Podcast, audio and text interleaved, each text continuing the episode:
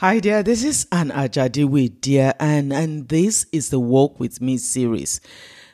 And we've been walking the road to the cross of Calvary, the way of power. We've been every day looking at the drama of Jesus' death, crucifixion, resurrection, and the likes. All the characters involved, all the the lessons to learn and all of that. Today we're looking at Jesus, the man of sorrows. That road to Via Dolorosa. I've been on that road many times. Okay, no, no, let's let's put it this way. I've been on that road um, about five times now. And every time it never ceases to amaze me how that he played host to a clatter of constant legwork. Some made their way into the city, others found their way out. The multitude of souls making their procession out were majorly sober folk because um, what was there to be merry about? The company, they were pallet bearers, friends, family, and wailing women with their heads decorated with dust and tears flowing their burrowed faces unhindered. That was hardly a laughing matter, let alone when the shrouded tenant of the pallet was only a child. Sometimes death brought in early because someone stole or armed or robbed another person. An excited mob would escort the thief, the robber, or some criminal out of the city to encounter or to get what they deemed was their due reward for their wicked ways. For me, what, what bothered me about Via Dolorosa was it was such an important road to history. And yet there were people who lined the road, actually merchants lined the road, and all they were concerned about was um, selling their wares. So I imagine that in, on a Passover weekend, what will the le- traffic be? There will be a lot more people, you know, they would have come from far and near. It was at an annual festival, so there will be excitement everywhere. The people who owned shops on that road or who owned businesses on that road would be aiming to sell more. There will be a lot more drama, many things to behold. Many will be looking forward to the ceremonies. There will be food, the wine, the family reunion, the the cheer, and all of that. But then there was one Friday afternoon a few hours before the ceremonies will kick off, there were many that were hurrying to the city, and human traffic was at its peak. But despite the hustle and bustle, there was an event playing itself out, and no one could claim not to notice.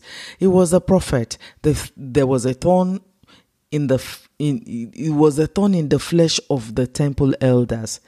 They had made him, you know, gotten him to carry a cross and they were making him walk that road. Via Dolorosa was making his way to the place of the skull. They had already condemned him to die. There was noise and chatter, okay. But some most of the noise were mocking, some were jeering, others were basking in the euphoria of the moment. There were Jesus' sympathizers who were confused, they were sorrowful. He was bloodied, weary, and worn. The creator of the world was being dragged by his creation. He was being punished for the sins he did not commit. He was declared worthy of death by those who should be pleading for mercy. As far as the people know, he was an impostor and he needed to be rid of. They were doing just fine before he came to make strange claims and introduce unacceptable doctrine. I mean, they had the people under their rule. The rulers had the people under their rule. They had everything going. The laws of Moses was what they were used to. And now this guy comes and he makes nonsense of their structure. And to make matters worse, he had the crowd's interest. even got many to subscribe to his teachings. I mean, why one day he was feeding them, he was healing them, he was delivering them. And their temples were thinning out because congregants found the new sensation, and the priests and elders were miffed. They were losing face to the new itinerant preacher. Oh, and that was totally unacceptable for their exalted positions. Imagine the custodians of the book of the law could not discern that what they read daily was living among them. It had compelling presentation and hearts were shifting by the droves. There was no denying the power that came with his speeches, and his followers could not be dissuaded. How can one person come on the scene and make nonsense of their essence? Why fight who came to help you? I ask. Did you not know that you needed a savior? Why would you preach a message you did not believe in and you cannot defend? Did you need to rubbish the person who claimed to know just because you don't?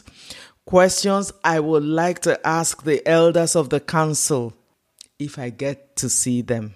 But wait, did we not already meet?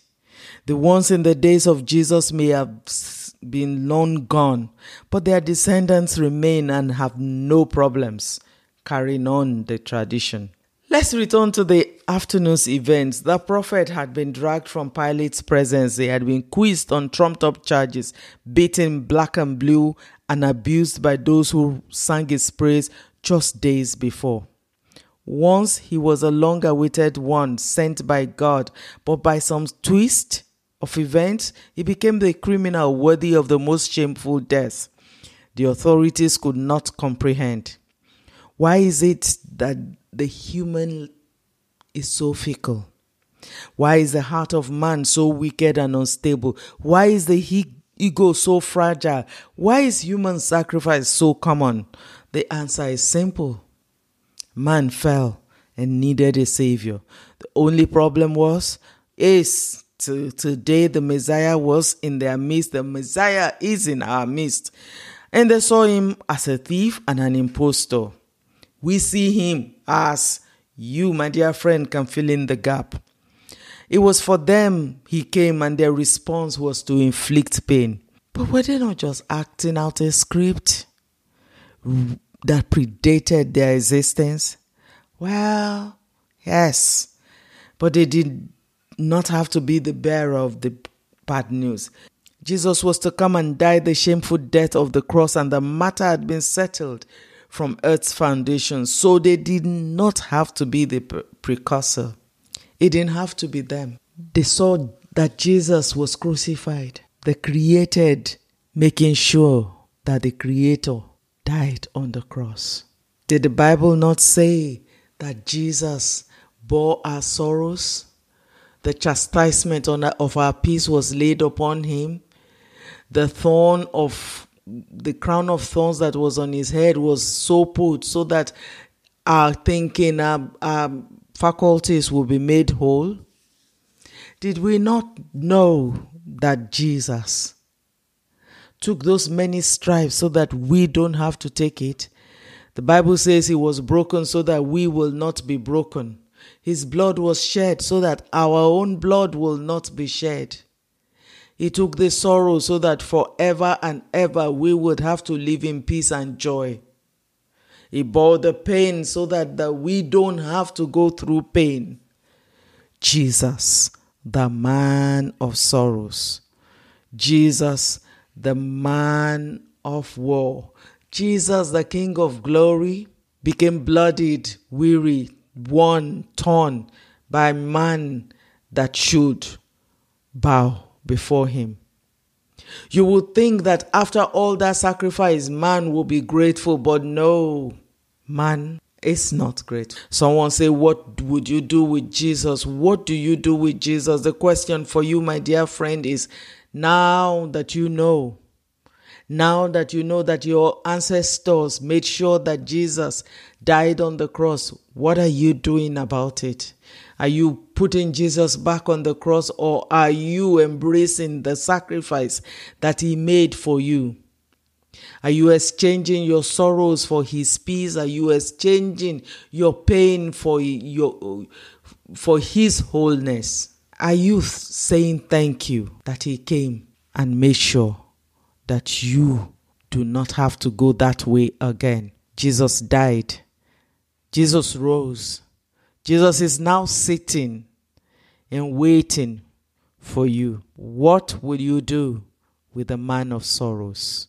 My dear friend, as you go through today, let it be known that the question remains for you and I what would you do with Jesus? What would you do with the sacrifice of the cross of Calvary? How would you treat him? Would you mock? Will you jeer? Will you walk away or would you embrace? I would advise, like Joshua advised the children of Israel, I lay before you today life and death. Choose life so that you can live. Choose life. My friend, I say to you today, Jesus is waiting to know what you will do.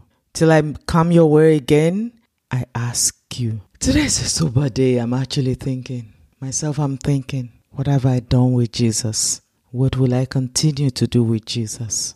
Whatever the answer is, my dear friend, I ask you, you don't have more time remaining. Make the decision today and let it be life. Until I come your way again, know this I love you, but God loves you more. God bless you.